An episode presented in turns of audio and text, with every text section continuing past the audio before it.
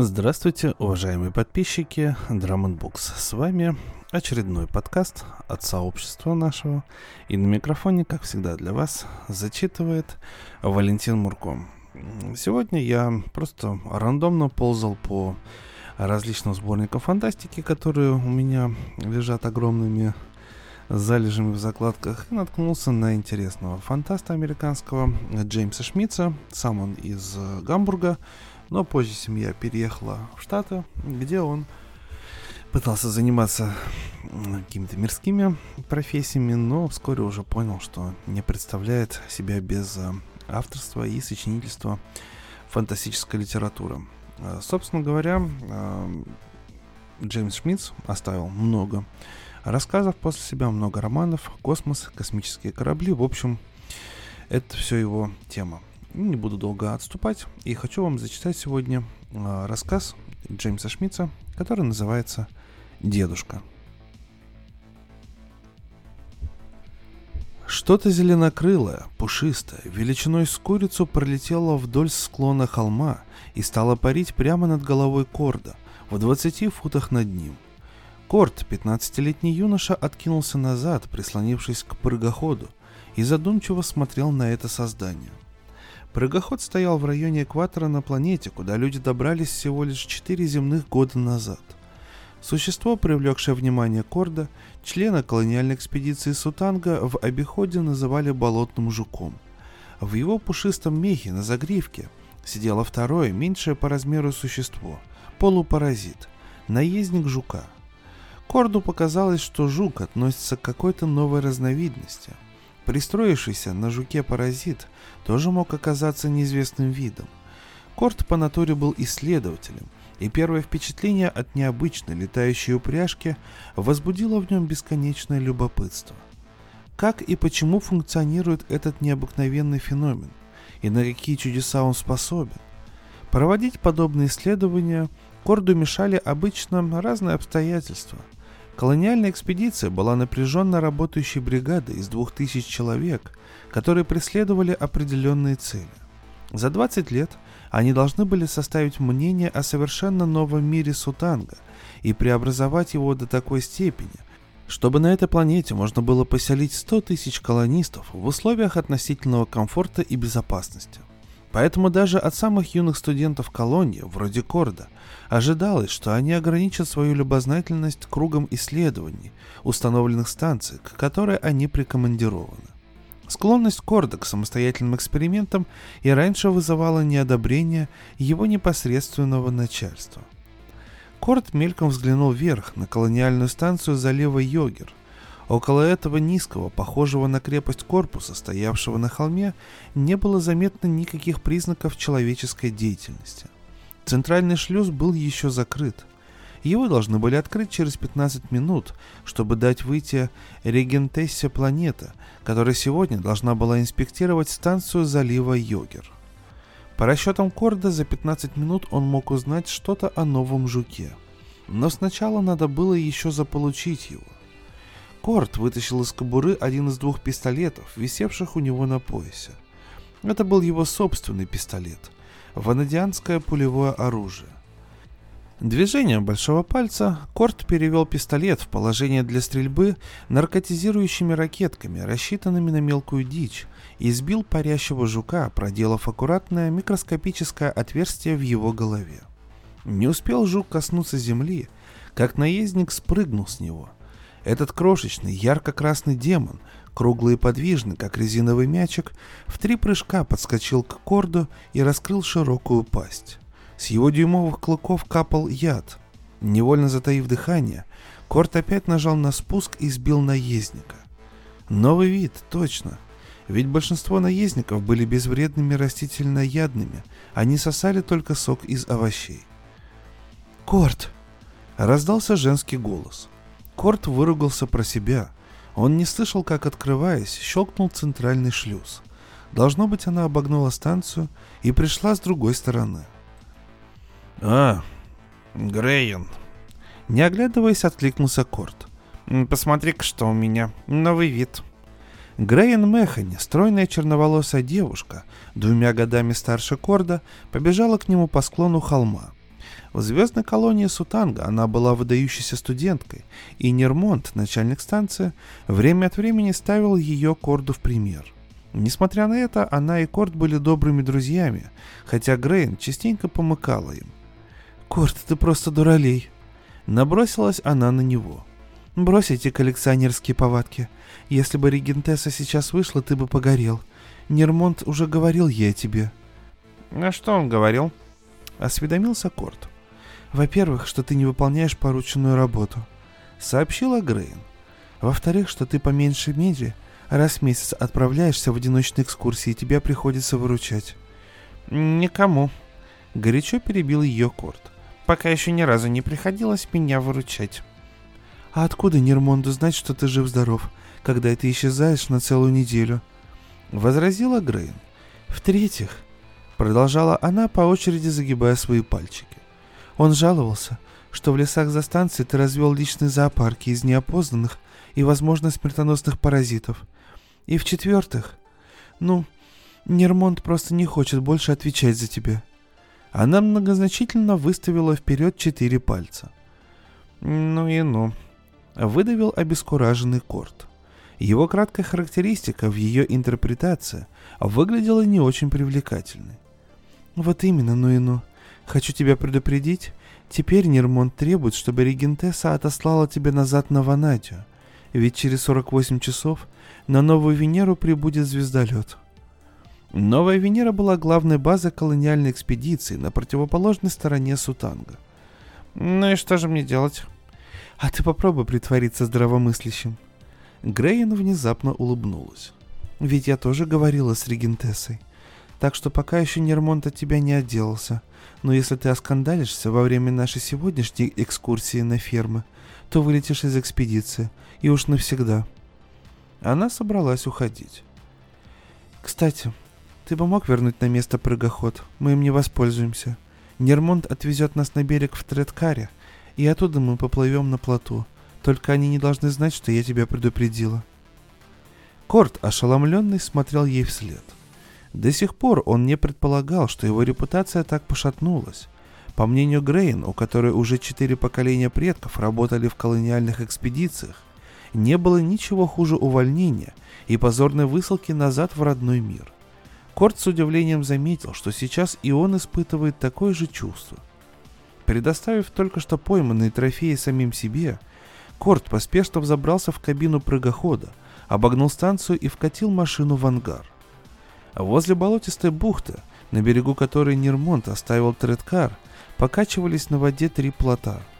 Они были похожи на широкополые, остроконечные кожаные шляпы зеленого цвета или на листья кувшинки диаметром в 25 футов, в центре которых росли огромные серо-зеленые ананасы, что-то вроде растений животных.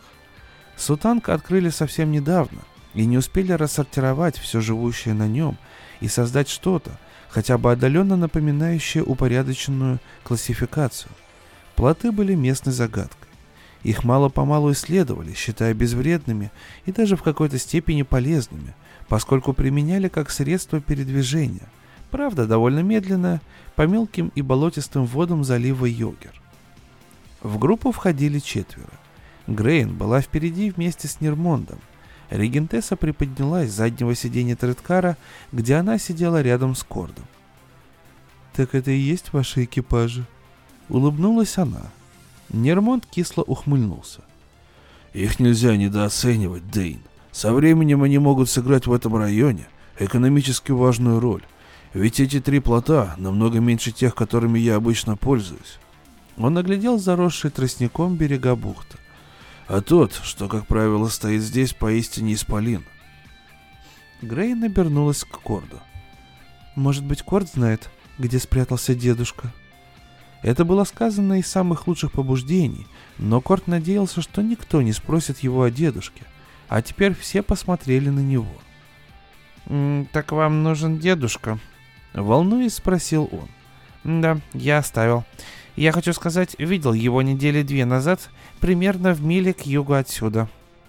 Грейн вздохнула. Нермонт что-то проворчал и сказал Регентессе. Плоты имеют обыкновение останавливаться там, где их оставляют. Лишь бы вода в этом месте была мелкой и илистой.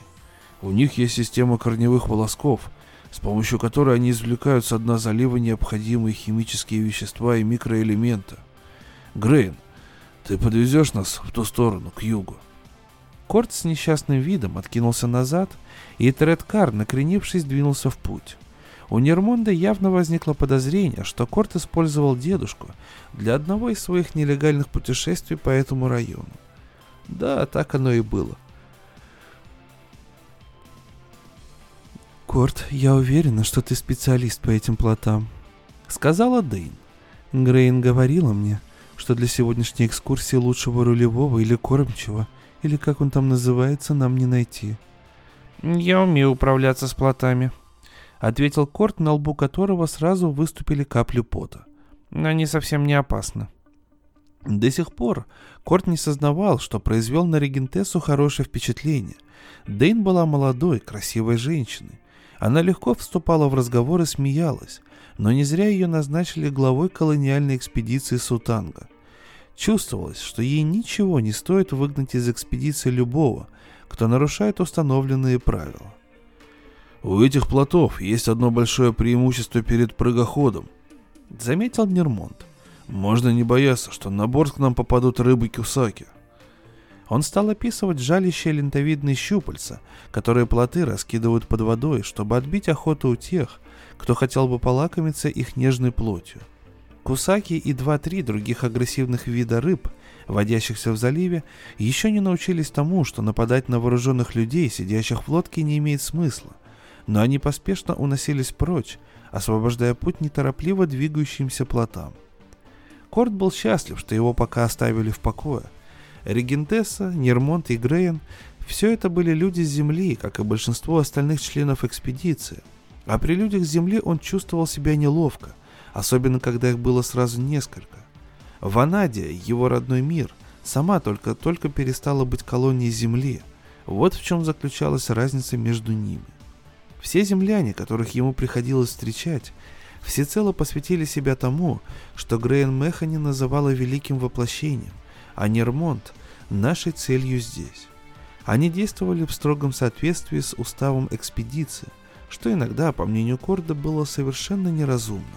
Ведь зачастую та или иная новая ситуация выходила за рамки устава, и тогда кто-нибудь погибал. Обычно в таких случаях устав быстро пересматривали, но людей Земли подобные случаи, казалось, не особенно смущали. Грейн попыталась объяснить это Корду – ведь нельзя заранее знать, на что будет похож тот или иной новый мир.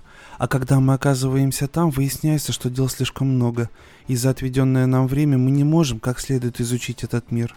Работу сделать нужно, и вот идешь на риск. Но придерживаясь устава, имеешь больше шансов остаться в живых. Корт предпочел бы руководствоваться просто здравым смыслом и не попадать в такие ситуации, которых он сам бы не мог предусмотреть. Грейн раздраженно отвечала на это, что он ведь еще не достиг великого воплощения. Тредкар, развернувшись, остановился, и Грейн вскочила на переднее сиденье. «Вот он! Дедушка!» Дейн тоже встала на сиденье и тихо присвистнула, очевидно пораженная величиной дедушки. Диаметр его площадки равнялся 15 метрам. Корт в удивлении огляделся вокруг.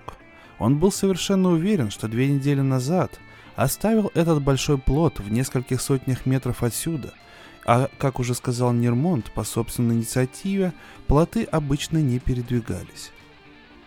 Озадаченный Корт последовал за остальными по узкой дорожке к воде, окаймленной тростником, скорее похожим на деревья.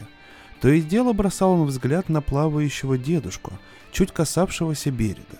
Затем дорожка расширилась, и Корт увидел весь плод целиком – на залитом солнцем мелководье. И тут он в испуге остановился.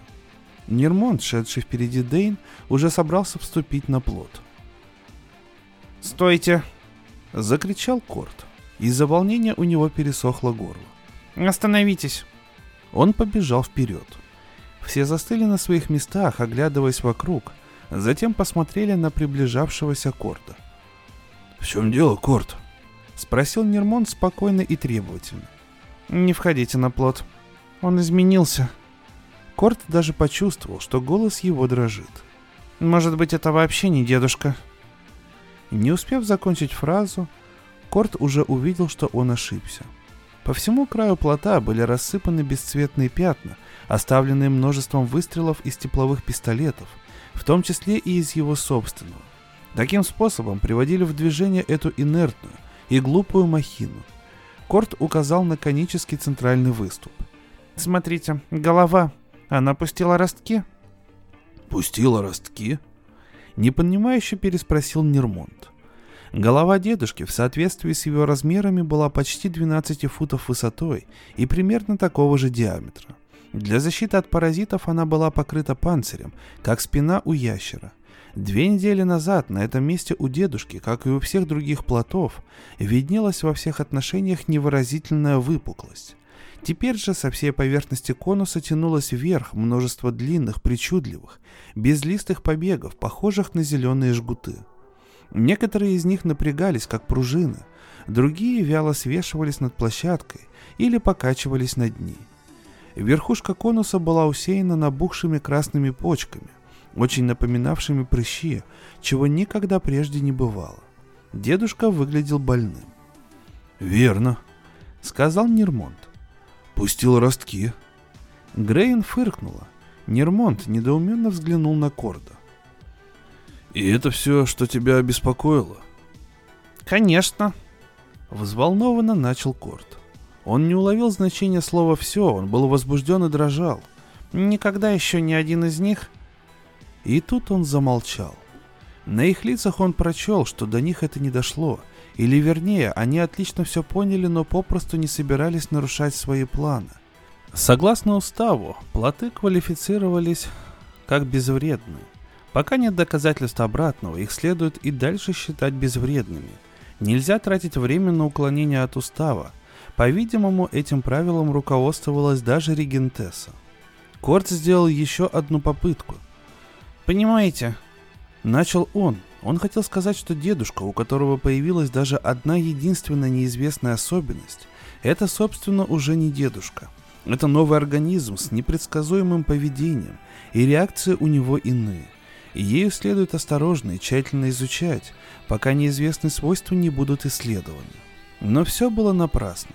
Они и сами это понимали. Корт беспомощно уставился на них. «Я...» Дейн повернулась к Нермонду. «Может, все-таки стоит проверить?»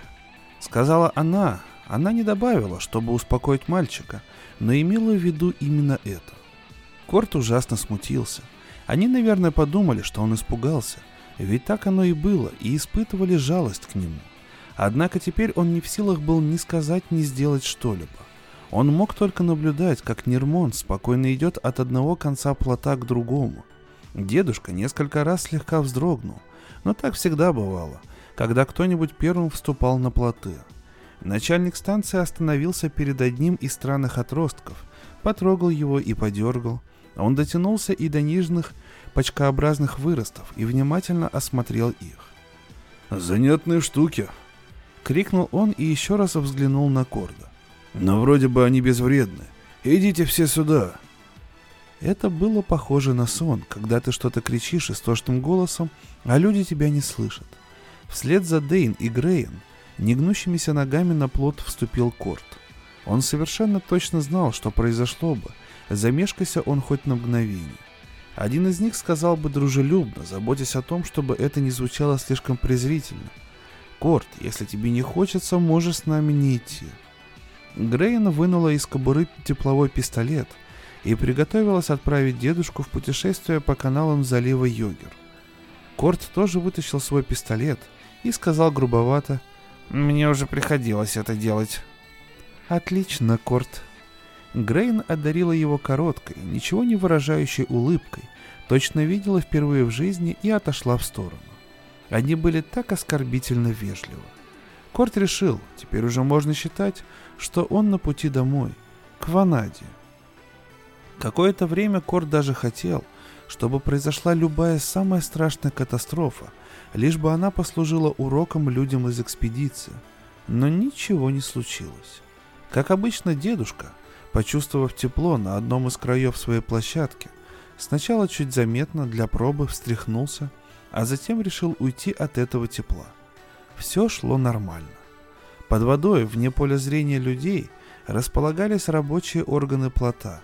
Короткие и толстые листовидные образования, похожие на весла, и устроенные так, чтобы выполнять их роль, покрытые слизью жалящие щупальца, удерживающие вегетарианцев залива Йогер на почтительном расстоянии, и настоящие джунгли из корневых волосков, через которые дедушка всасывал пищу из ила и медленных вод залива, и с помощью которых он мог останавливаться. Весла начали взбалтывать воду, площадка задрожала, корневые волоски выбрались из ила, и дедушка лениво тронулся с места. Корт выключил подачу тепла и вложил пистолет в кобуру. Обычно плоты, начав двигаться, продолжали неторопливо плыть. Чтобы их остановить, надо было обжечь тепловым лучом передний край плота. Их можно было также заставить двигаться в любом направлении, слегка коснувшись лучом соответствующего края площадки. Все это было очень просто. Корт не глядел на остальных, а внутри у него еще все кипело. Он стал смотреть на проплывавшие по обе стороны тростниковые заросли, которые временами отступали, позволяя ему мельком увидеть впереди туманное желтое, зеленое и голубое пространство солоноватых вод залива. За туманом к западу находился пролив Йогер-Стрейтс – капризный и опасный во время приливов, а за Йогер-Стрейтс лежало открытое море, великая бездна Зланти. Совсем другой мир, который Корду пока еще был неведом. Ему вдруг стало очень грустно. Только теперь он по-настоящему осознал, что, скорее всего, ему никогда больше не увидеть этого мира. Конечно, Ванадия довольно приятная планета, но там первобытная загадочная эпоха давно уже ушла в прошлое, это не Сутанг. Грейн, стоявший рядом с Дейн, окликнула его. «Корт, каким путем лучше всего добраться отсюда до ферм?» «По большому каналу направо», — ответил он и угрюмо добавил. «Мы как раз туда и направляемся». Грейн подошла к нему. «Регентесса не хочет осматривать все», — сказала она, понизив голос. «В первую очередь плантация водорослей и планктона — Затем мутантные структуры, столько, сколько можно показать часа за три. Правь к самым лучшим образцам, и ты осчастливишь Нермонда. Она заговорчески подмигнула Корду. Он с сомнением посмотрел ей вслед. По ее поведению нельзя сказать, что все так уж плохо. Может быть. У него появился проблеск надежды. Трудно было не любить людей из экспедиции, даже когда они твердолобо следовали своему уставу. Возможно, именно их цель и придавала им энергию и силу, хотя она же иногда заставляла их быть безжалостными к себе и к другим. Но как бы то ни было, день пока не кончился. Корт еще может реабилитировать себя в глазах регентесса. Что-то еще может произойти. Внезапно перед Кордом предстало яркое, почти правдоподобное видение, будто какое-то чудовище – щелкая пастью, лезет на плот, и он, Корт, проворно разряжает пистолет в то место, где у чудовища должен быть мозг, прежде чем кто-либо, и в особенности Нермонт, успевает осознать грозившую опасность. Разумеется, чудовища из залива остерегались дедушки, но, наверное, можно было бы как-то подбить на это хоть одно из них. Наконец Корт понял, что до сих пор шел на поводу у своих чувств. Пора начать думать. Во-первых, дедушка. Итак, он пустил ростки, зеленые жгуты и красные почки.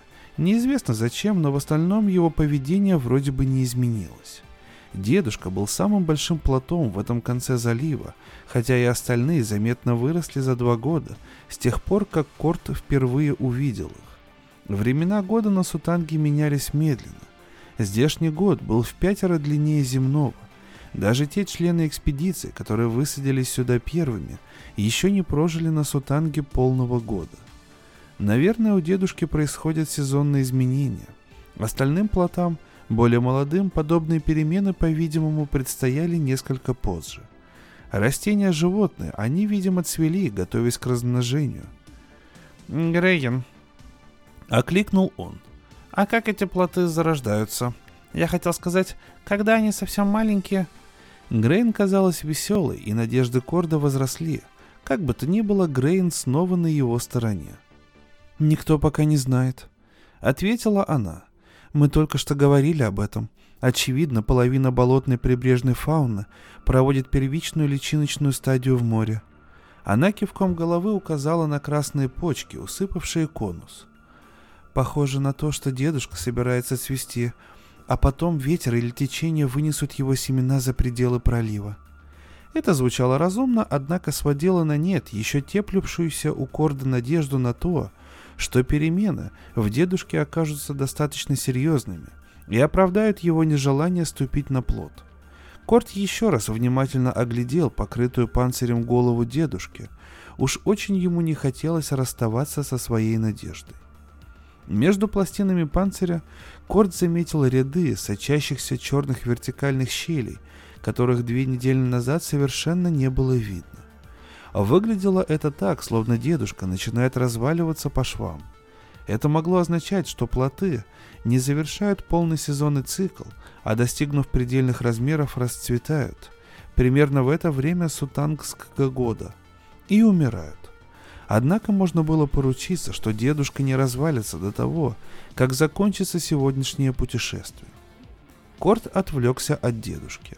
Он опять вернулся к своей прежней мысли. А вдруг ему удастся побудить к действию какое-нибудь услужливое чудовище из залива? Тогда бы уж он показал Регентессе, что он корт, не какой-нибудь молокосос. Ведь чудовища-то здесь действительно водились.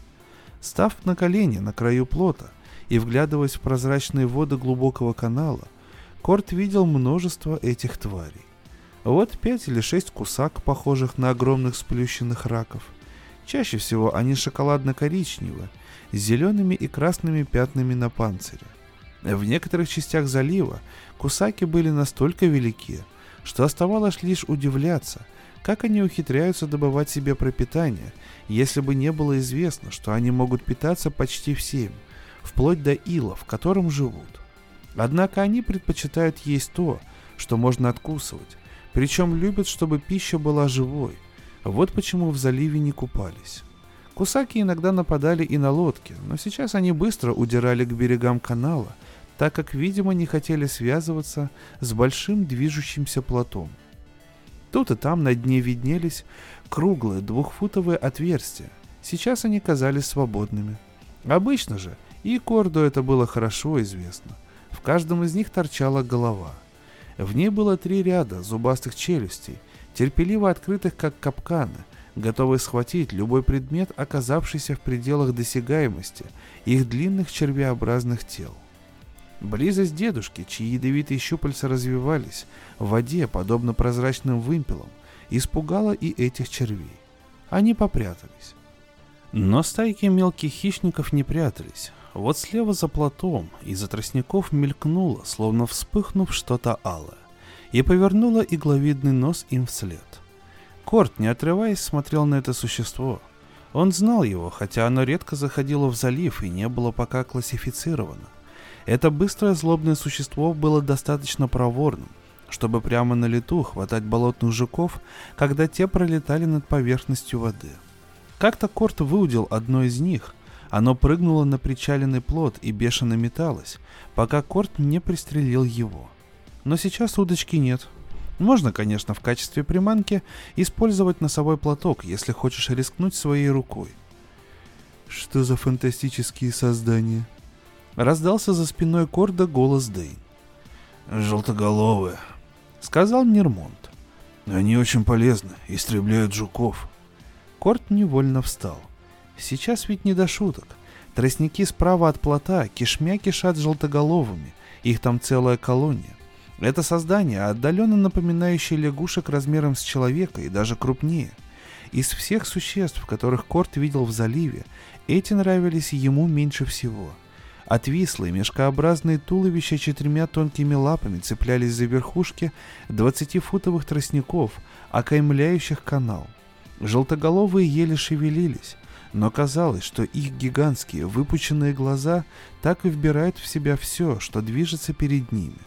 Время от времени мохнатые болотные жуки подлетали слишком близко. Желтоголовый распахивал громадную вертикальную, усеянную зубами пасть. Мгновенный бросок — и жуку приходил конец. Возможно, желтоголовый и полезно, но Корт их ненавидел. Лет через десять мы узнаем, каков цикл жизни в прибрежном районе, сказал Нермонт. Когда мы открывали станцию залива Йогер, желтоголовых здесь не было. Они появились на следующий год, и еще со следами океанской личиночной формы, однако превращение было уже почти закончено. Дейн увидела, что все желтоголовые неотличимы друг от друга. Она наблюдала их колонию в бинокль, потом, отложив его, взглянула на Корда и улыбнулась. «Сколько нам еще плыть?» «Минут двадцать». По-видимому, ключом ко всему является бассейн Зланти, сказал Нермонт. Весной это буквально суп из всевозможных зародышей. Верно. Кивнула Дейн, которой довелось побывать здесь в пору сутангской весны, четыре земных года назад. У меня такое впечатление, что один лишь бассейн Зланти уже полностью мог бы оправдать идею освоения Сутанга. Вопрос лишь в том, она кивком указала на желтоголовых. Как ее воспринимают вот такие существа? Они двинулись к другому концу плота, обсуждая вопросы, связанные со Зланти. Корт было последовал за ними. Но что-то бултыхнулось в воду сзади и чуть слева от него, не очень далеко. Он остановился и посмотрел в ту сторону. Через секунду Корт увидел большого, желтоголового. Он соскользнул с тростниковой жерди, вот от чего раздался всплеск. Почти полностью погрузившись в воду, он уставился на плот огромными, бледно-зелеными глазами. Корду чудилось, что он смотрит прямо на него. В этот момент Корд впервые понял, почему он так не любит желтоголовых. В этом взгляде было что-то очень похожее на разум, какая-то отталкивающая расчетливость. У подобных тварей рассудок казался неуместным. Какое применение они могли ему найти? Когда желтоголовый полностью скрылся под водой, по телу Корда пробежала легкая дрожь. Он понял, что тот собирается плыть за плотом. Корд был взволнован. Никогда прежде он не видел, чтобы желтоголовые покидали тростники. Чудовище, за которым он наблюдал, могло проявить себя самым неожиданным образом. Спустя полминуты Корт снова увидел желтоголового, который неуклюже плыл за плотом – во всяком случае, у него не было намерения тотчас идти на абордаж. Корт заметил, что он приблизился к жалящим щупальцам плота. Желтоголовый проскальзывал между ними, и его движения необычайно походили на человеческие. Потом он ушел под плот и пропал из виду. Корт стоял, размышляя, что бы все это могло означать. Казалось, желтоголовый знает о ядовитых щупальцах. Когда он приближался к плоту, Каждое его движение преследовало какую-то цель. Корда терзало искушение рассказать обо всем этом остальным, но ведь впереди его мог ожидать триумф. Если бы желтоголовый, разевая пасть, внезапно очутился на краю плота, и Корт покончил бы с ним на глазах у всех. Между тем пора было поворачивать плот к фермам, если ничего не случится. Корт наблюдал. Прошло почти пять минут, но никаких признаков желтоголового не было видно. Все еще ожидая чего-то. Чувствуя себя не в своей тарелке, Корт выдал дедушке точно рассчитанную дозу теплового облучения. Чуть погодя, он выстрелил еще раз. Потом глубоко вздохнул и думать забыл о желтоголовом. «Нермонт!» Пронзительно крикнул он. Нермонт и двое остальных стояли у центра площадки – рядом с большим панцирным конусом и смотрели в сторону ферм. Они оглянулись. «Что случилось, Корт?» Корт на какое-то мгновение лишился дара речи. Он опять очень испугался. Что-то все-таки было не в порядке.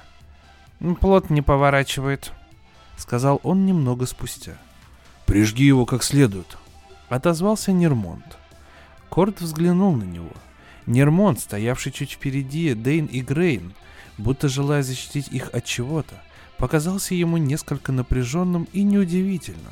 Корт успел разрядить пистолет в три разных точки площадки, но дедушка словно вдруг потерял всякую чувствительность к теплу.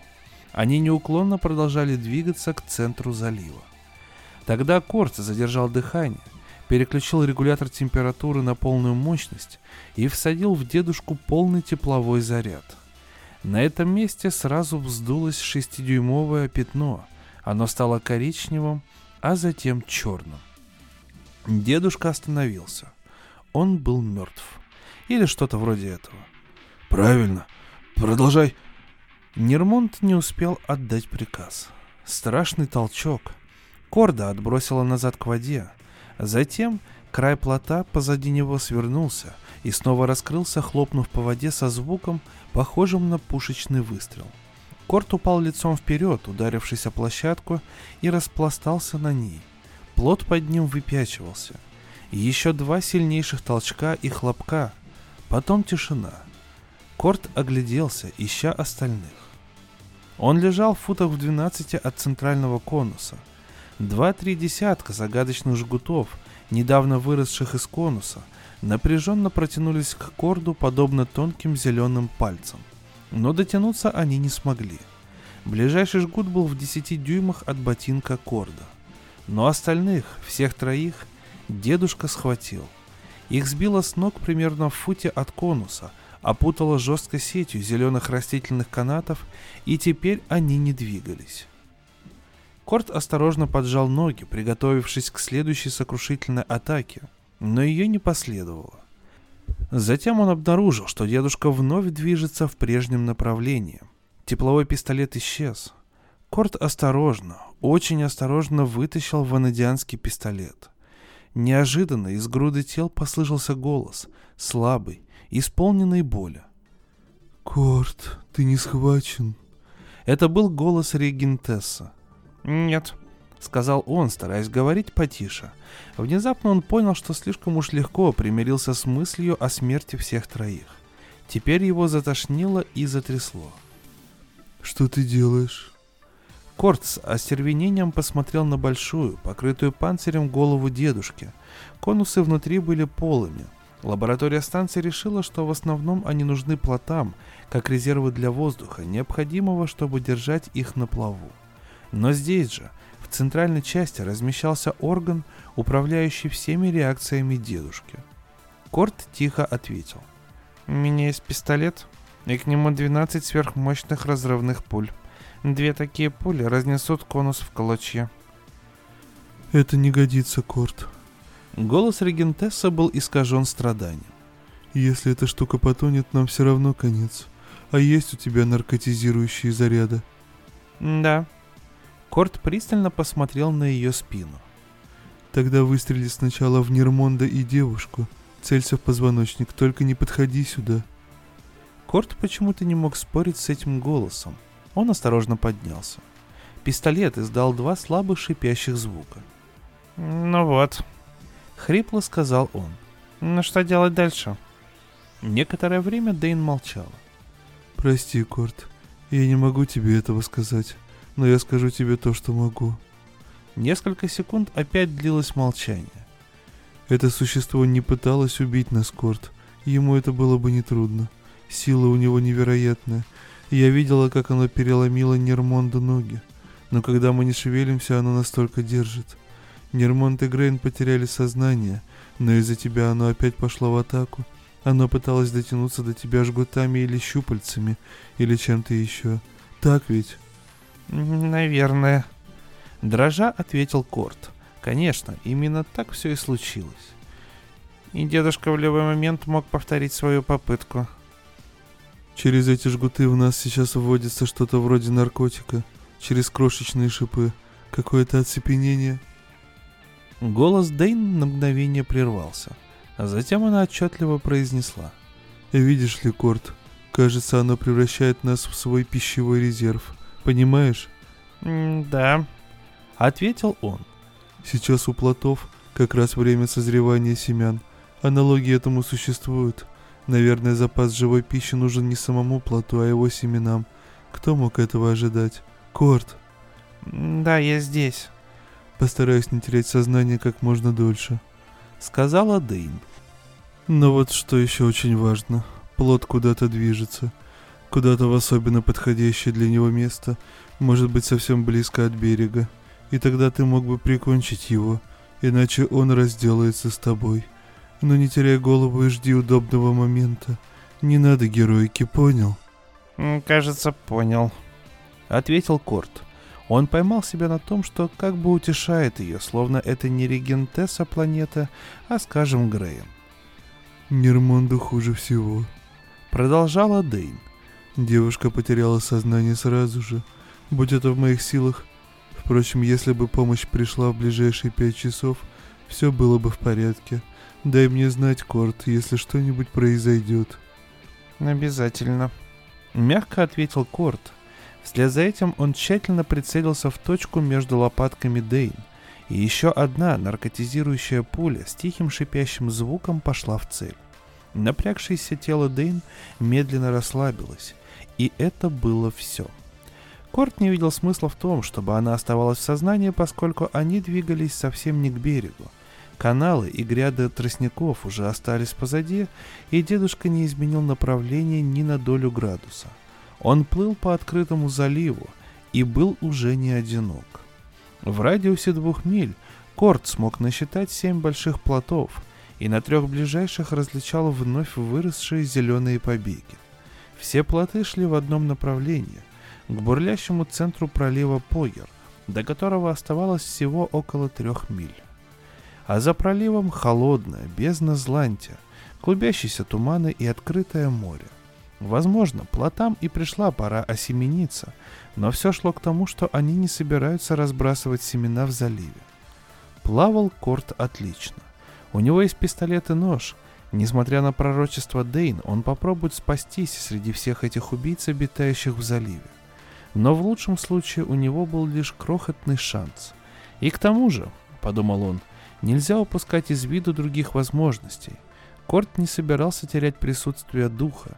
Никто не будет их искать, а разве что случайно, тем более именно в это время. Да если бы их и стали искать, то лишь в окрестностях ферм. Множество плотов избрали там место для стоянки, и члены экспедиции наверняка бы решили, что Корт и его спутники воспользовались одним из них. Ведь то и дело случались неожиданности, и кое-кто из экспедиции попросту исчезал. И к тому времени, когда до людей доходило, что надо оказать помощь, бывало уже слишком поздно. И вряд ли можно надеяться, что в течение нескольких следующих часов кто-нибудь заметит, что плоты начали двигаться из болот через пролив Йогер-Стрейтс. Правда, на северном берегу пролива, в глубине материка, была небольшая метеостанция, сотрудники которой иногда пользовались вертолетом. Но почти невероятно, угрюмо подумал Корт, чтобы на нем решили лететь именно сейчас и именно сюда. Нельзя было рассчитывать и на то, что какой-нибудь реактивный транспорт вдруг пройдет достаточно низко, чтобы их заметить. Да, Видимо, дела его плохи, как сказала регентесса, и он утонет. Он еще никогда не чувствовал себя таким беззащитным. Корт все равно собирался рано или поздно предпринять одну попытку, и только поэтому он приступил к эксперименту, хотя и был уверен, что толку от этого не будет. Он вынул обойму, в которой находились наркотизирующие заряды, и отсчитал 50 пулек, торопясь, так как совсем не хотел думать о том, на что ему в конце концов могут понадобиться эти пульки. Теперь в обойме оставалось около 300 зарядов. И в следующие несколько минут Корт методично послал треть из них в голову дедушки. Затем он прекратил стрельбу. Дедушка должен был бы заснуть от гораздо меньшей дозы, но он продолжал невозмутимо плыть. Может быть, он стал в чем-то чуть скованнее, но, по-видимому, используемый в пистолете наркотик не действовал на его клетки. Корт не мог представить, что бы еще можно было сделать, пока они не достигли пролива. Он прикинул, что при их скорости это произойдет меньше, чем через час, и решил, если они действительно пойдут через пролив, рискнуть и броситься вплавь. В таких обстоятельствах Дэйн не стала бы осуждать его, подумал он, ведь если плод просто вынесет их всех в туманные просторы Злантия, шансов на спасение практически не останется. Тем временем дедушка явно набирал скорость. Происходили и другие изменения, очень небольшие, но все же пугавшие Корда. Прыщевидные красные почки, усеявшие верхнюю часть конуса, стали постепенно раскрываться. В центре большинства из них теперь торчало нечто вроде тонкого, влажного алого червяка. Червяки слабо извивались, вытягивались сантиметра на три, на некоторое время успокаивались, снова вытягивались все дальше, будто искали что-то в воздухе. Черные вертикальные щели между пластинами панциря стали глубже и шире, чем несколько минут назад. Некоторые из них сочились темной густой жидкостью. При других обстоятельствах Корда заворожили бы такие перемены. Сейчас же они приковали к себе его внимание и вызвали подозрения только потому, что были ему непонятны. Неожиданно произошло что-то совсем страшное. Грейн громко застонала, так, что у Корда волосы стали дыбом, и ее всю скрутило. Лишь потом Корд сообразил, что и секунды не прошло, как он прекратил стоны и судороги, послав в нее еще одну наркотизирующую пульку. Но за это время жгуты дедушки сжали ее, подобно твердым зеленым когтям какой-то чудовищной птицы, вонзающимся в тело жертвы. Если бы Дэйн не предупредила его... Бледный, в холодном поту, Корт медленно вложил в кобуру пистолет. Жгуты снова расслабились. Кажется, Грейн при этом не очень пострадала, и наверняка она первой отметила бы, что Корт с таким же успехом мог направить свою ярость против бездушного механизма, как и против плота. Однако Корт некоторое время еще продолжал тешиться мыслью, что он в любой момент может превратить плод в разорванное на куски и медленно тонущее месиво. Но вместо этого, что было более благоразумно, он двумя выстрелами добавил дозу наркотика Дейн и Нермонду, чтобы с ними не случилось того же, что с Грейн. Корт знал, что содержимого двух пулек достаточно, чтобы минимум 4 часа продержать любого человека в бессознательном состоянии. Ну а пяти выстрелов... Корт всячески отгонял от себя эту назойливую мысль, но она возвращалась снова и снова, пока ему, наконец, не пришлось примириться с ней. Пять выстрелов полностью отключили бы сознание каждого из них, пока люди не погибли бы по какой-либо причине или пока им не дали бы противоядие. Корд в замешательстве твердил сам себе, что он не в силах сделать такое, ведь это все равно, что их убить. Но тут он заметил, что снова спокойно поднимает свой пистолет и всаживает по пять пуль в каждого из членов экспедиции. Через полчаса Корт увидел, что плод впереди них, не уступавший по размерам их собственному, внезапно повернул в пенящиеся белые воды пролива, подхваченный водоворотом.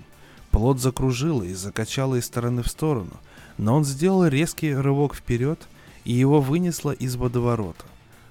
Потом он еще раз восстановил равновесие. Совсем не похоже на слепое растение-животное, подумал Корт. Скорее уж напоминает некое живое существо, целеустремленно борющийся за то, чтобы двигаться в нужном ему направлении. Ну что ж, плоты, по-видимому, непотопляемы. Когда ревущий пролив совсем приблизился, Корт с ножом в руке распростерся на площадке. Но вот дедушка задрожал и стал крениться. Корт с размаху вонзил в него нож и повис на нем. На плот неожиданно хлынула холодная вода, и он затрясся, как работающий мотор. В этот момент Корду пришла в голову ужасная мысль. Борясь с проливом, плод может растерять своих бесчувственных пленников. Но Корт недооценил дедушку. Дедушка вцепился в них мертвой хваткой. Внезапно все кончилось. Они скользили по медленной зыбе, и невдалеке от них плыли еще три плота. Пролив свел их вместе, но, судя по всему, они не интересовались друг другом – и когда Корт поднялся и стал срывать с себя промокшую одежду, плоты явно начали расходиться в разные стороны. Площадка одного из них была наполовину в воде. Должно быть, он потерял слишком много воздуха, державшего его на плаву, и теперь этот плот, как маленький корабль, медленно шел ко дну. Отсюда до северного берега пролива было всего две мили, а еще одну милю до главной станции пролива можно было бы пройти пешком. Корт ничего не знал о здешних течениях, но расстояние оказалось не слишком большим, и все же он не мог убедить себя не брать нож и пистолет. Правда, обитавшие в заливе существа любили тепло и ил и не решались преодолевать пролив. Но в безднах Зланти водились свои хищники, хотя их и не часто видели так близко от берега. И все же можно было надеяться на что-то. Не успел Корт связать свою одежду в тугой узел – спрятав внутри ботинки, как над его головой раздался какой-то плач, похожий на странное мяуканье. Корт взглянул вверх. Там кружились четыре морских жука, такие же как болотные, но только больше размерами. На каждом из них был невидимый сейчас наездник. Возможно, они были безобидными, питающимися падалью существами, но размах их десятифутовых крыльев производил глубокое впечатление. Корт невольно вспомнил злобного хищного наездника, которого оставил близ станции. Один из жуков лениво снизился и на бреющем полете стал приближаться к Корду. Он пронесся над его головой, вернулся и стал парить над конусом плота. Значит, наездник, управляющий полетом этой безмозглой летающей твари, интересовался вовсе не Кордом. Его привлекал дедушка. Перед глазами Корда открылось захватывающее зрелище. Теперь весь верх конуса кишел массой слабо извивающихся алых червообразных выростов, которые начали появляться еще до того, как плод вышел из залива. Должно быть, они казались наезднику исключительно жуками и исключительно вкусными. Жук, рассекая воздух ударами крыльев, стал садиться и коснулся конуса. Подобно пружинам клапана, зеленые жгуты взметнулись вверх, обвивая жука, сминая его хрупкие крылья и глубоко погружаясь в его длинное мягкое тело. Секунды не прошло, как дедушка поймал еще одну добычу, на этот раз морскую. Корт едва успел увидеть, как из края воды на край плота, видимо в отчаянной спешке, выскочило что-то похожее на маленького упругого тюленя, и сразу же было отброшено к конусу, где жгуты скрутили его и уложили рядом с телом жука. Но Корда ошеломила не та необыкновенная легкость, с которой было совершено это неожиданное убийство – Потрясло его то, что рухнула надежда вплавь добраться до берега. В 50 ярдах от него, огибая плот, на поверхности воды мелькнуло существо, от которого спасался тюлень. Корду довольно было одного взгляда. Туловище цвета слоновой кости и зияющая пасть настолько напоминали акул, что совсем нетрудно было опознать в этом существе подобного хищника. Но в отличие от акул – Белые хищники без Нзлантия всегда странствовали тысячами, а это было немаловажно. Ошарашенный столь невероятной неудачей, все еще сжимая узелок с одеждой, Корт стал пристально всматриваться в воду у берега. Зная, что искать, он без труда обнаружил на поверхности воды предательские холмики. Длинные желто-белые блики, то вспыхивающие среди зыби, то опять исчезающие. Стайки более мелких морских обитателей в отчаянии выскакивали из воды и падали обратно. Корда проглотили бы, как упавшую в воду муху, прежде чем он успел бы проплыть и двадцатую часть пути. Но прошла еще почти минута, пока он по-настоящему понял всю полноту своего поражения. Дедушка начал есть. Каждая из темных щелей, идущих вниз по бокам конуса, оказалась своего рода ртом – Пока лишь одна из них была готова к действию, но и она еще не раскрылась достаточно широко. Однако первый кусочек уже попал туда. Это был наездник, которого жгуты выдернули из пушистой шерсти жука. Хоть жертва была очень мала, дедушке понадобилось целых семь минут, чтобы протолкнуть его в ротовую щель. Но это было только начало. Корду стало не по себе. Он сидел, сжимая узел с одеждой, внимательно следил за дедушкой и очень смутно сознавал, что все время дрожит под холодными брызгами, которые то и дело попадали на него. Корт пришел к выводу, что пройдет по меньшей мере несколько часов, прежде чем одно из этих черных подобий рта станет достаточно гибким и сильным, чтобы совладать с человеком. В данных обстоятельствах особого значения для остальных это не имело. Ведь как только дедушка доберется до первого из них, Корт немедленно разнесет плод на куски. Во всяком случае, белые хищники хоть едят более опрятно. Только до этих пределов Корт еще мог распоряжаться ходом последующих событий. А надежды на то, что их заметит вертолет с метеостанции, были совсем ничтожными. Тем временем Корт в каком-то тягучем и кошмарном наваждении продолжал размышлять над тем, что за тайная сила вызвала в плоте такую жуткую перемену. Теперь он догадался, куда они движутся. Разрозненные вереницы плотов тянулись сзади или шли почти параллельно дедушке к проливу и держали курс на кишащий планктоном участок бассейна Зланти, лежавший в тысячи миль к северу. Можно было допустить, что в установленное время плоты способны совершать подобные путешествия ради своих сеянцев.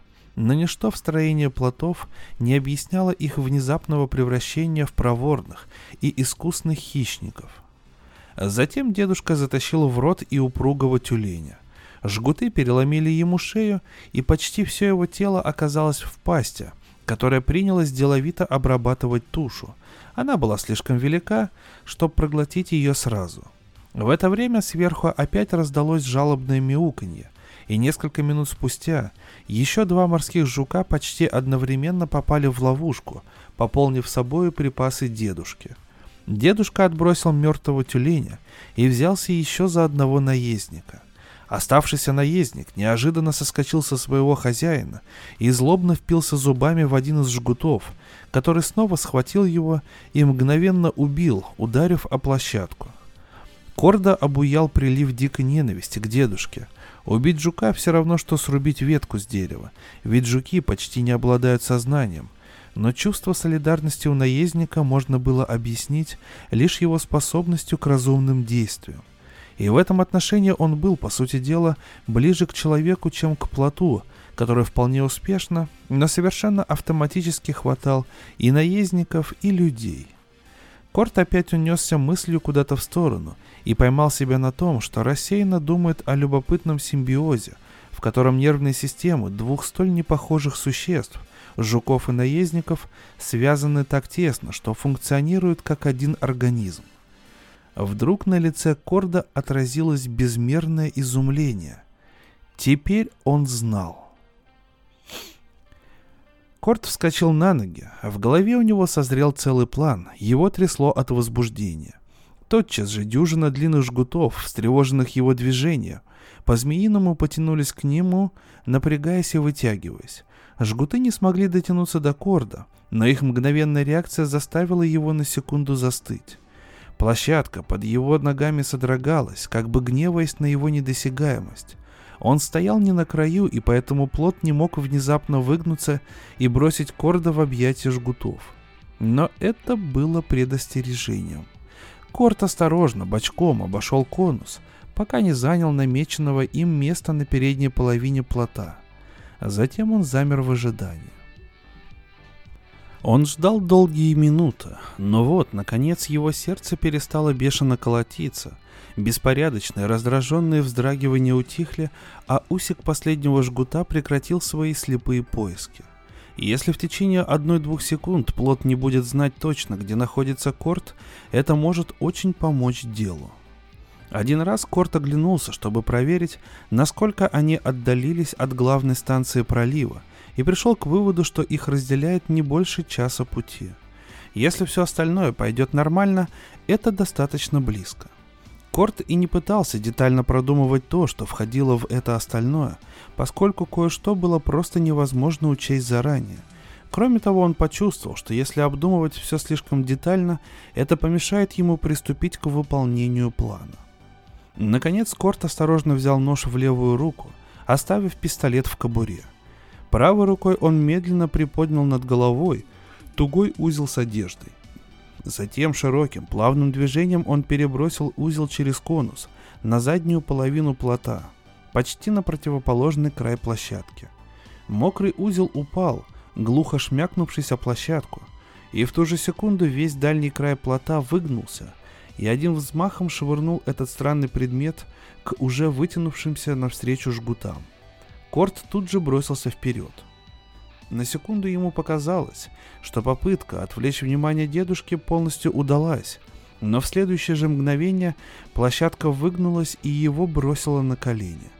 Он был в восьми футах от края площадки. В тот момент, когда этот край шлепнул по воде, Корт опять отчаянно рванул вперед. Один миг, и он уже прорезал холодную прозрачную воду чуть впереди плота. Затем Корт изогнулся и пошел наверх. Плот проходил как раз над его головой. Облака крошечных морских созданий клубились в густых темных зарослях корневых волосков. Корт резко откинулся от широкой, колеблющейся полосы стекловидной зелени, жалящего щупальца, и его бок внезапно обожгло. Его слегка коснулось другое такое же щупальце. Ничего не видя, Корт продирался сквозь скользкие черные джунгли корневых волосков, покрывавших все дно плота. Потом над его головой показался зеленый просвет, и Корт ворвался в пустое пространство внутри конуса.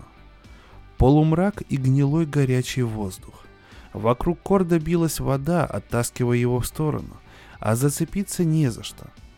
И вдруг Корт различил справа над собой, проникшего к вогнутой внутренней поверхности конуса жабообразного, величиной с человека желтоголового, наездник плота.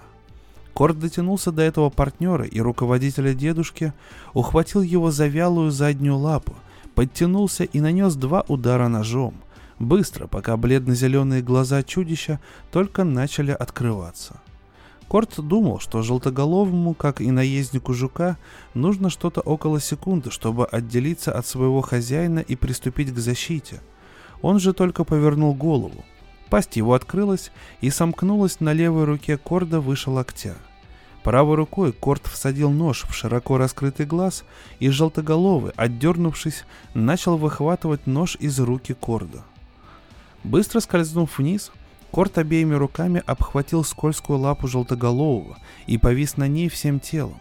Еще секунду желтоголовый держался, затем послышался чмокающий звук. Бесчисленные нервные волокна, соединявшие его с плотом, разорвались, и Корт вместе с желтоголовым плюхнулись в воду.